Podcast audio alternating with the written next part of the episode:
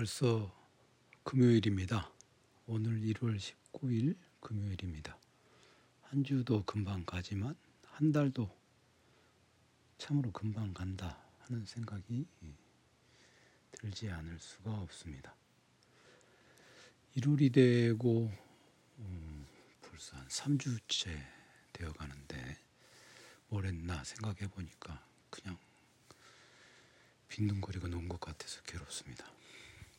오늘은 이번 주 잡담에는 음, 이번 2024년이 들어서 계속 생각해왔던 것 한 가지를 얘기해 보려고 합니다.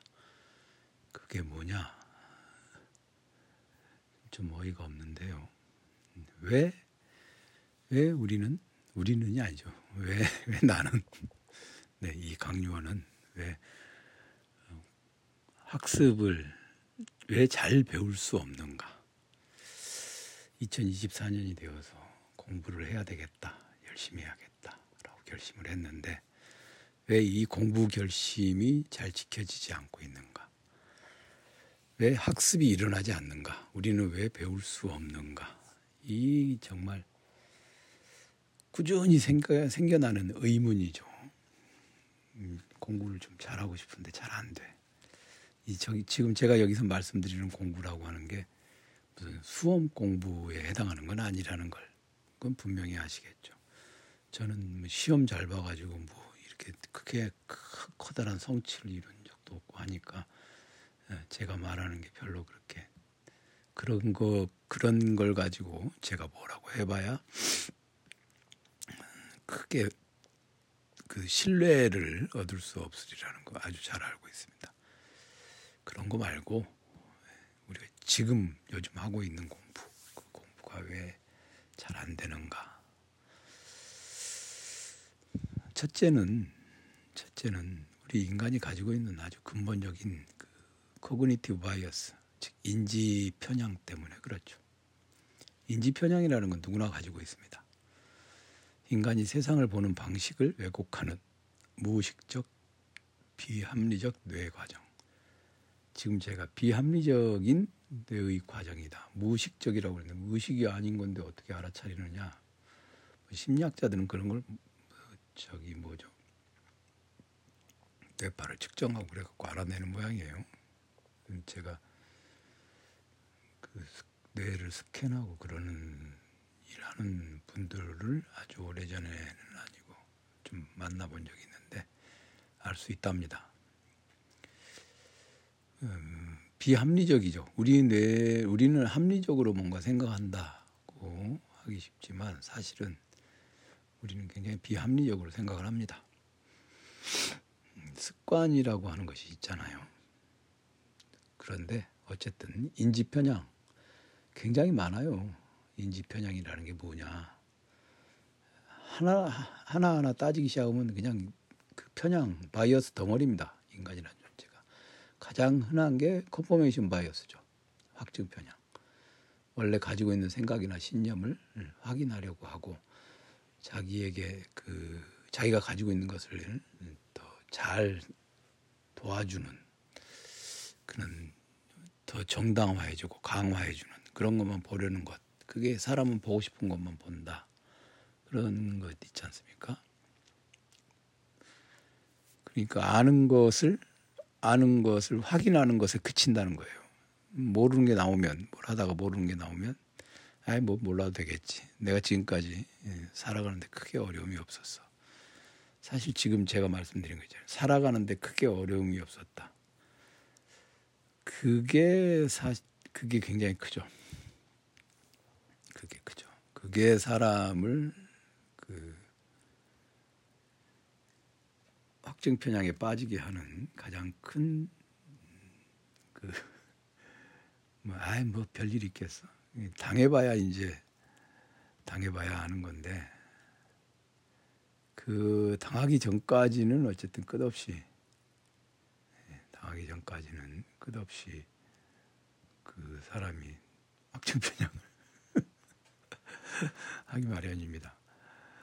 그리고 이거는 근데 뭐 그렇다 치고 또 하나는 이제 제가 생각하기에는 제가 생각에 확증 편향하고 좀 비슷한 게 인지 부조하잖아요. cognitive dissonance.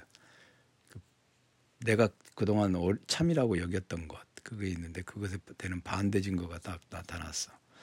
그러면 이, 이 칼 포퍼가 말하는 것 같은 비슷한 거죠. falsifiability 즉 반증 가능성이 나타났어. 그러면 마음을 열고 비판적 합리주의의 태도로 음, 칼포프 얘기가 틀리지는 않잖아요. 비판적 합리주의의 태도를 가지고 뭔가를 해야 되는데 그걸 하지 않고 그걸 하지 않고 그냥 아주 속된 말로 쌩까 버리는 거죠.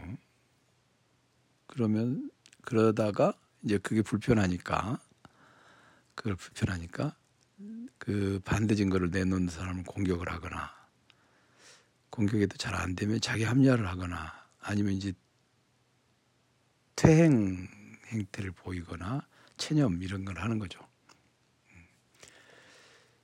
그리고 이제 메타인지가 없으면 또 학습이 잘 안 일어나죠. 내가 지금 어느 정도의 상태에 있는가 이걸 잘 냉정하게 판단을 못하면 그 학습이 잘 안 일어나죠. 요즘에 유시민 씨가 그 얘기 하는 걸 비판했는데 더닝 크루거 효과라는 게 있죠.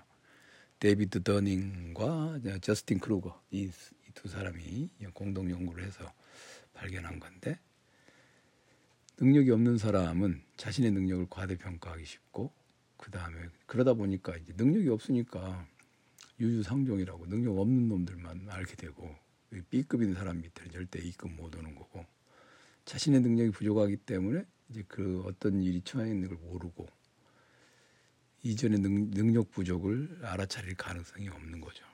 그런데 무엇보다도 음, 무엇보다도 이제 그 다 이 cognitive bias는 인지 편향은 그냥 거기서 거기에 비슷비슷해요. 항목을 나눠 나눈다 해도 그런데 가장 큰 이 문제는 포퍼가 말하는 비판적 합리주의 이걸 못 봐, 이런 태도 갖는 게 정말 어렵습니다. 정말 심각한 거는 정박 효과라고 하는 거죠. 네, 앵커링 이펙트라고 하는 거죠. 앵커라고 하는 게 다시잖아요. 배가 항구에 접안을 하면 부두에 접안을 하면 이제 닷을 딱 내리는 것 이게 정박인데 처음 습득한 정보에 몰입해서 새로운 정보를 수용하지 않거나 수용을 하더라도 부분적으로만 수정해서 anchoring and adjustment adjustment 부분적으로만 수정해서 하는 것 이런 것들이 정박 효과라고 하는 건데 그게 사실 학습이 일어나지 않는 가장 중요한 요인인 것 같아요. 기존에 가지고 있던 시스템이 있고 체, 어, 체계가 체계가 있지 않습니까? 근데 그 체계에 어긋나는 것이 있으면 그 체계에 어긋나는 것이 있으면 잘 안 바꾸려고 하죠. 그러니까 과감하게 과감하게 한번 해보는 것, 체계 자체를 바꿔보는 것, 이게 참 어렵죠. 참 어렵죠. 어, 내비게이션의 예를 제가 가끔 드는데 저는 내비게이션 아마 저는 운전하면서 운전하면서 예전에는 스마트폰 내비게이션이 없었잖아요. 그러니까 예전에는 그냥 보통 내비게이션을. 저는 차는 예전 예전에 타던 차는 차는 정말 별것도 아닌 차인데 조그만 차인데 내비게이션을 되게 좋아했어요. 그래가지고 제가 거의 많은 내비게이션을 사서 써봤거든요. 아마 국내에 예전에 내비게이션 전문 그 전문 내비 그러니까 스마트폰 내비가 나오지 스마트폰 내비가 나온 뒤에도 앱, 앱을 제가 깔아놓고 다 써봤어요. 아마 국내에 굴러다니는 앱은 거의 다 써봤을 거예요. 써봤는데 뭐가 좋다, 뭐가 좋다, 뭐 이런 거 있지 않습니까? 냉정하게 딱 시스템이 처음부터 돌아가는 거니까 써봤는데 이를테면 그런 거죠. 어, 예를 들어서 팀앱을 쓴다. 그러면 이제 제가 그런 그런 것도 좀 시간 내서 정말 정말 시간 내 가지고 없는 시간에 뭐 팀앱이 좋네 뭐가 좋네 하는 걸 다 하는 아닌데 하도 이제 그런 들여다 보니까 아 이게 정말 이걸 좀 써보고 장단점을 말하는 것들 이런 것들을 이제 식별할 수 있는 어떤 그런 그 기초적인 능력을 갖고 있어요. 기초적인 게 아니라 꽤나 근데 써보니까 아니 이렇게 보니까 팀 앱을 많이 써요 한국 사람들은 팀 앱을 많이 쓰거나 또는 네이버 앱을 많이 쓰거나 또는 카카오 내비를 쓰거나 뭐 그러죠. 음. 아틀란도 있고 메피도 있고 그다음에 KT에서 쓰는 원내비라는 것도 있어요. 음, 그리고 웨이즈라고 하는 내비도 내비게이션도 있고 그다음에 저 저 저, 기 애플에서 나오는 애플 지도도 내비게이션 역을 하죠.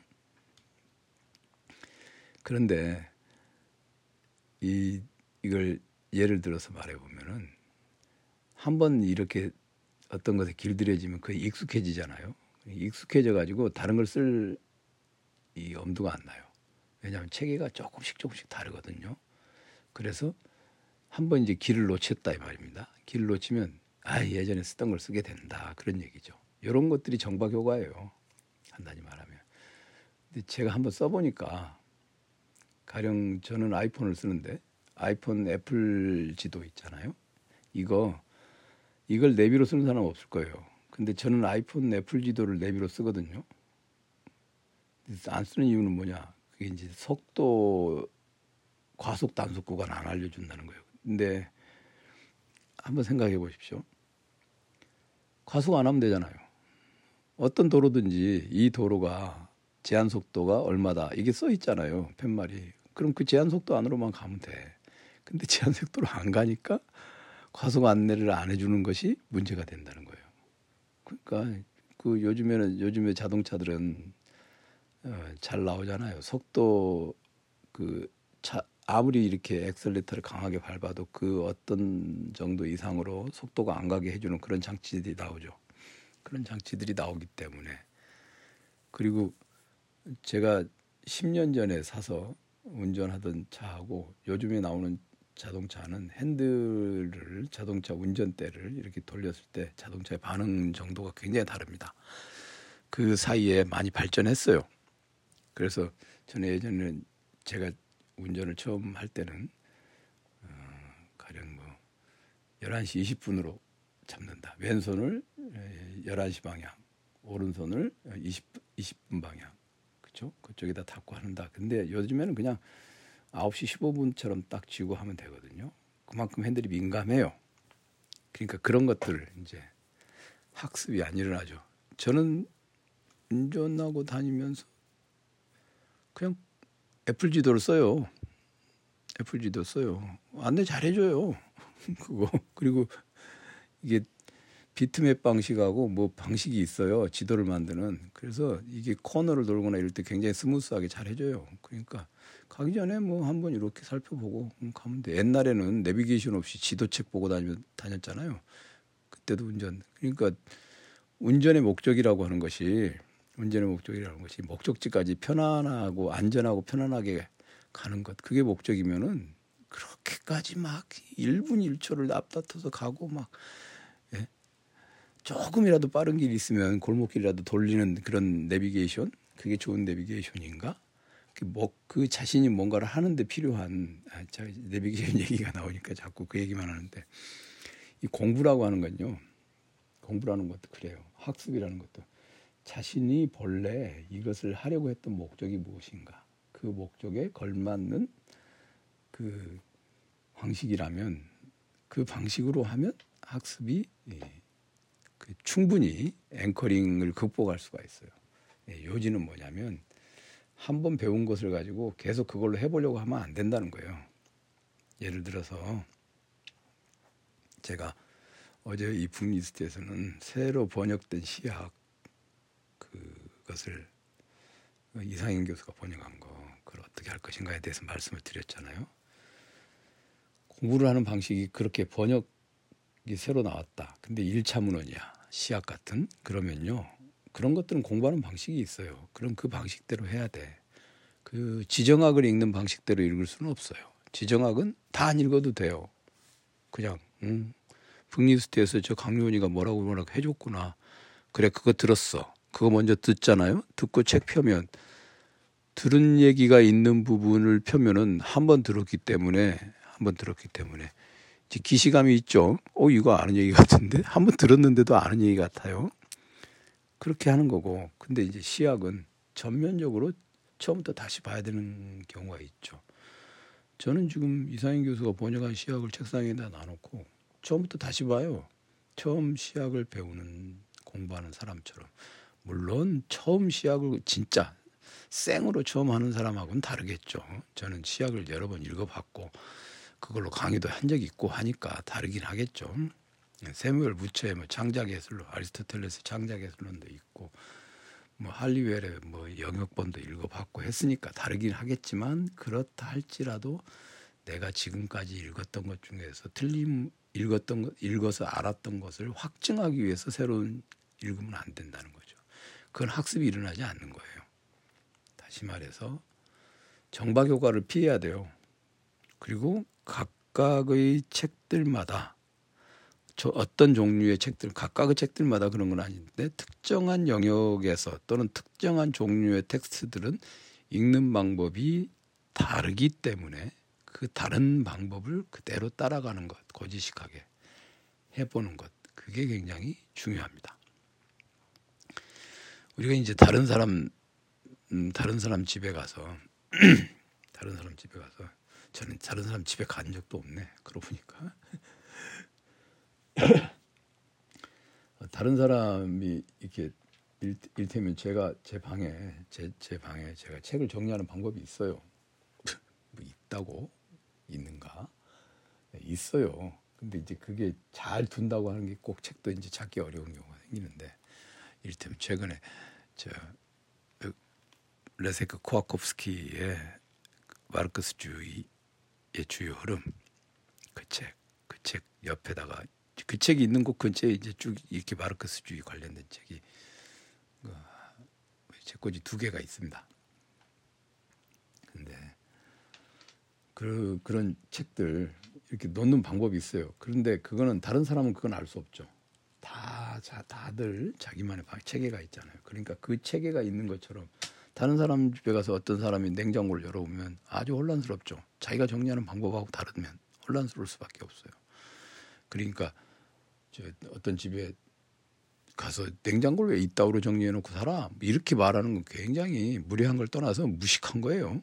사람마다 체계 방법이 다르고 제가 가끔 그 강의하러 가면 그런 말씀을 드리는데 주부들이 있는 곳에 강의하면 그 냉장고에 반찬 다 해놨다. 꺼내서 먹어라. 하고 갔는데 다들 라면만 끓여 먹고 있더라.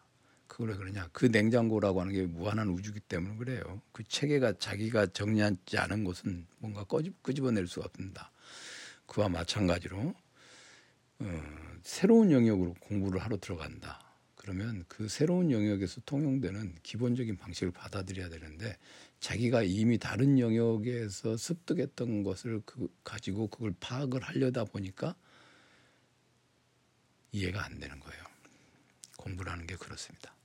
예, 항상 그거 할 때마다 떠오르는 떠오르는 아주 아주 대표적인 사례가 하나 있는데 예전에 퍼스널 컴퓨터라고 그러잖아요. PC. PC라고 하는 것이 아마 다른 건 모르겠는데 저의 경우는 저의 경우는 제가 퍼스널 컴퓨터를 처음으로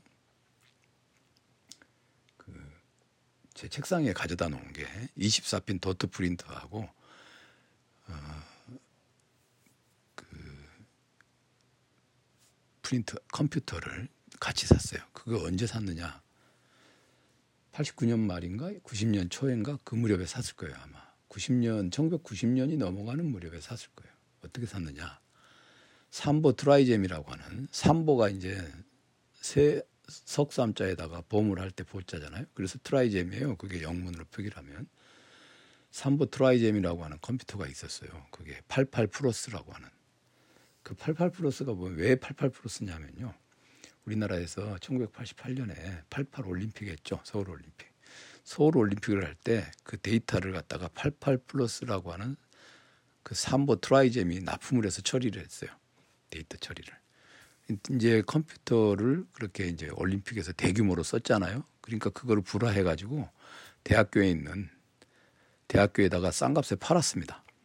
그때 그때 진짜 그때 돈으로 컴퓨터 100만 원, 24핀 도트 프린터 100만 원, 이 이걸 200만 원을 받고 팔았는데 그걸 제가 샀어요. 그때 미친놈이죠. 그러니까 1년 내내 그 일단 200만 원을 빌려서 사고 1년 내내 그걸 갚았습니다. 조교를 하면서 받은 걸로. 근데 그 PC를 제가 이제 그렇게 샀던 거죠. 샀는데 그 무렵에 아, 아래 한글 1.0뭐 이런 게 있을 때요. 5.25인치 플러피 디스크를 썼던데 그러고 나서 얼마 안 있어가지고 제 선생님이 PC를 사신 거예요. 음, 제가 먼저 이제 사서 잘 쓰니까 방학이 되기 전에 저에게 집으로 한번 오라고 그러시는 거예요.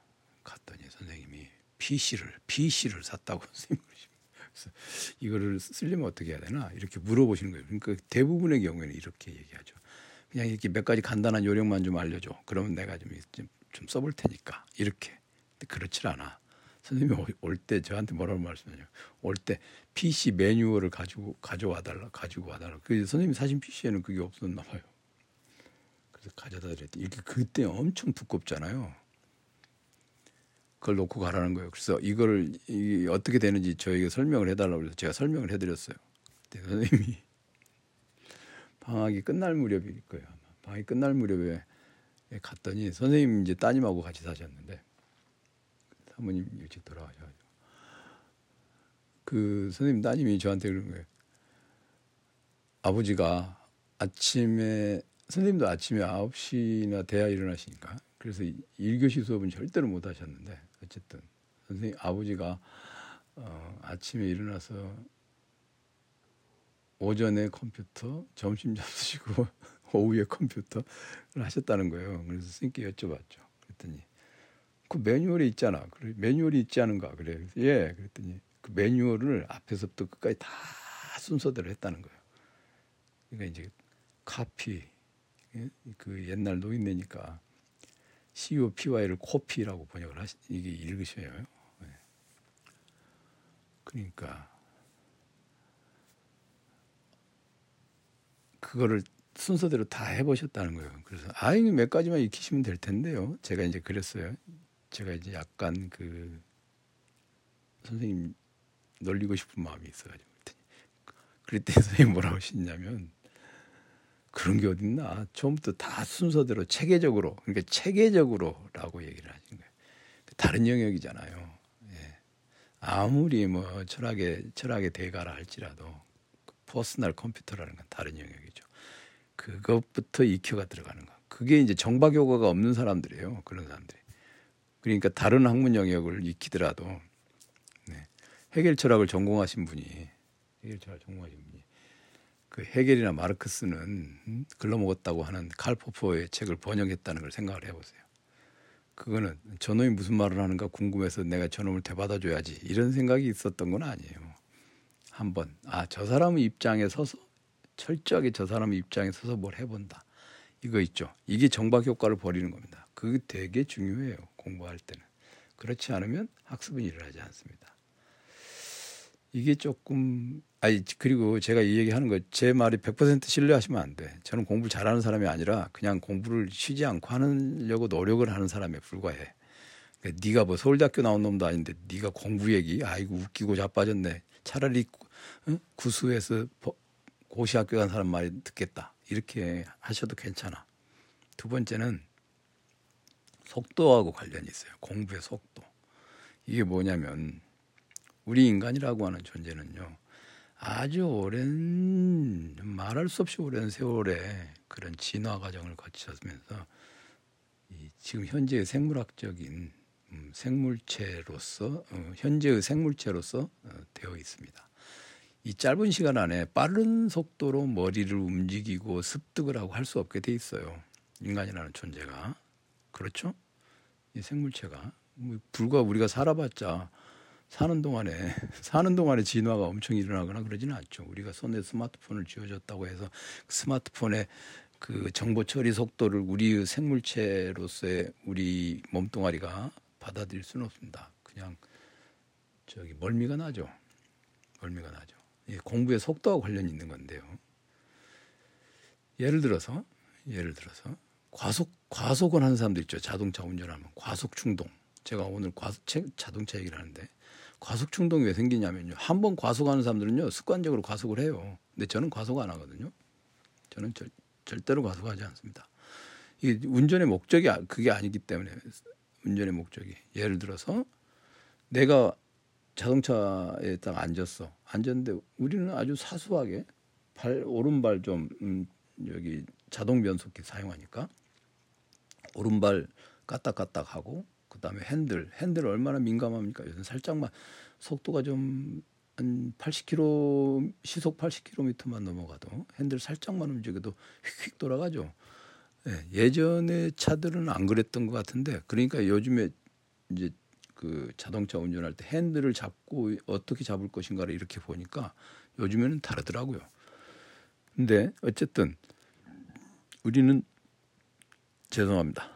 제가 요즘에 아주 그냥 속이 거의 뭐 소화 불량도 아니고 그냥 거의 그냥 예.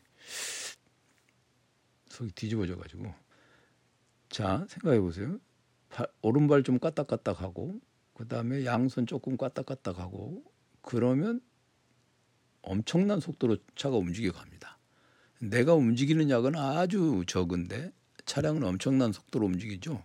이 간격이 굉장히 큽니다. 이게 간격이 클수록 쾌감도 커져요. 그리고 그렇게 해서 다른 차를 앞질러 본 경험이 쾌감으로 이어지고 이게 이제 충동을 우리 몸에다 붙여 넣습니다. 이것이 되풀이되면 당연히 이제 과속 충동에 중독이 되죠. 그래서 도로에 나서기만 하면 바로 내 앞에 차가 가는 꼴을 못 보는 거야. 근데 그 생각 그 순간 나도 누군가의 앞에 있다는 것을 생각 못 하고 계속 가죠. 지금은 그 습관을 고쳤는지 어쩐지 모르지만 아마 고치지 않았을 텐데 제 바로 밑에 동생이 차를 굉장히 좋아해 가지고 운전을 하면 차 옆에 그 타고 가면 말이죠. 저는 저는 그러지 않아 저는 타고 가면 이, 이 놈이 앞에 앞에 차가 있는 꼴을 못 봐. 자기 앞에. 항상 누군가를 추월을 하려고 해. 그러니까 자동차 사고도 크고 작은 사고가 한 세 번은 났어요. 몸뚱아리에 뭐 자동차 저는 20년 넘게 운전하면서 많이 운전을 많이 하지도 않지만 아, 길바닥에서 사소한 접촉 사고 한 번도 나본 적이 없거든요. 왜냐하면 운전의 목적이 그게 아니까 그게 아니기 때문에 그리고 저는 마흔 살 되기 전에 운전대 앞에 앉아본 적도 없어요. 제가 처음으로 운전을 해본 게 외국에 나가서 회사 일을 할 때 차가 없으면 움직일 수 없으니까 그 운전을 했는데 어, 제가 처음으로 운전해 본 게 저기 외제차죠. Ford Explorer. 그, 그, 그 지역이 오, 오프로드가 아니면 타기 어려운 곳이어서 Ford Explorer를 렌트해 가지고 타고 다녔는데 어, 그래서 뭐 자동차 자동차라고 하는 것이 것을 운용하는 목적이 그러잖아요. 근데 그 속도라는 거예요. 그러니까 사람한테 그 정도의 속도로 달릴 수 없, 없잖아요. 근데 이제 그게 기계의 힘으로 내가 그 속도를 달려버릇 하니까 마치 자신이 그렇게 달리고 있는 것처럼 그렇게 여겨지는 거죠. 그 축구 선수 차두리 선수처럼 지금 감독이죠. 그 선수처럼 정도만 되면 모르는데 차두리 선수는 전성기 시절에는 시속 37km였다고 합니다. 그 달리는 속도가. 그러면 어린이 보호 구역에서 보다 차두리가 달리면 그건 어린이들이 보호가 안 되는 속도잖아요. 너무 웃겨. 나이 먹어가지고 자, 공보다 공보다 좀 느리게 되었다고 하는데 공보다 더 빠른 사람이니까.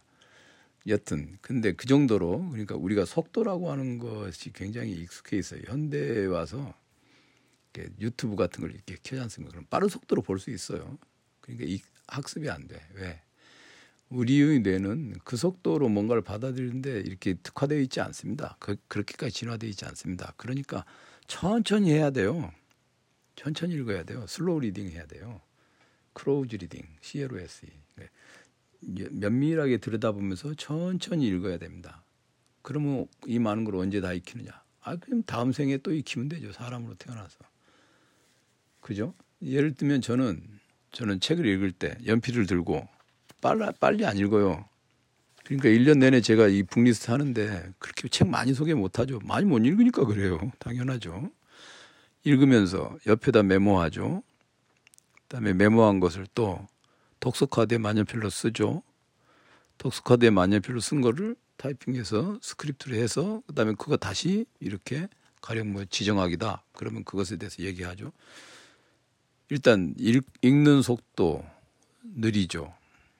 그다음에 독서 카드에 쓰고 있으면 몸이 견뎌내질 못해. 그러니까 내 몸이 여기까지구나라고 하는 것까지만 공부를 해야 그게 나한테 들어오는데 그 속도는 단축할 수가 없는 거예요. 우리 생물체에서. 그러니까 학습을 할 때는 정박 편향에 빠지지 않도록 조심해야 된다. 새로운 걸 배울 때는 그냥 배워야 한다. 그러면 느리지 않느냐? 어쩔 수 없어요. 그리고 인간이라고 하는 존재는 그렇게 빠른 속도로 뭔가를 익힐 수 있는 사람이 아니다. 빠른 속도로 뭔가 익힐 수 있는 것은 가령 이거 제가 그걸 천, 천박하게 여겨서가 아니라 머리를 쓰지 않고 몸을 굴리는 거는 빠른 속도로 뭐 할 수는 있을지는 모르겠습니다만 이 머리를 쓰는 건요. 머리 주름에서 머리 주름에 이걸 새겨 넣으려면 매의 주름에 뭘 새겨 넣으려면 진짜 천천히 해야 됩니다. 그렇게 천천히 하지 않는 한 우리는 익힐 수 없어요. 그것을 생물체 우리 인간이 생물체로서의 인간의 한계 그리고 정박 편향 요 두 가지를 의식하지 않으면 학습은 잘 일어나지 않는다. 오늘 말 그대로 잡담인 것 같기도 하고 헛소리 같기도 하고 음, 그렇습니다. 주말 잘 보내십시오. 저는 이제 이번 주말에 몸을 좀 든든하게 만들어야 될 필요가 있습니다. 고맙습니다.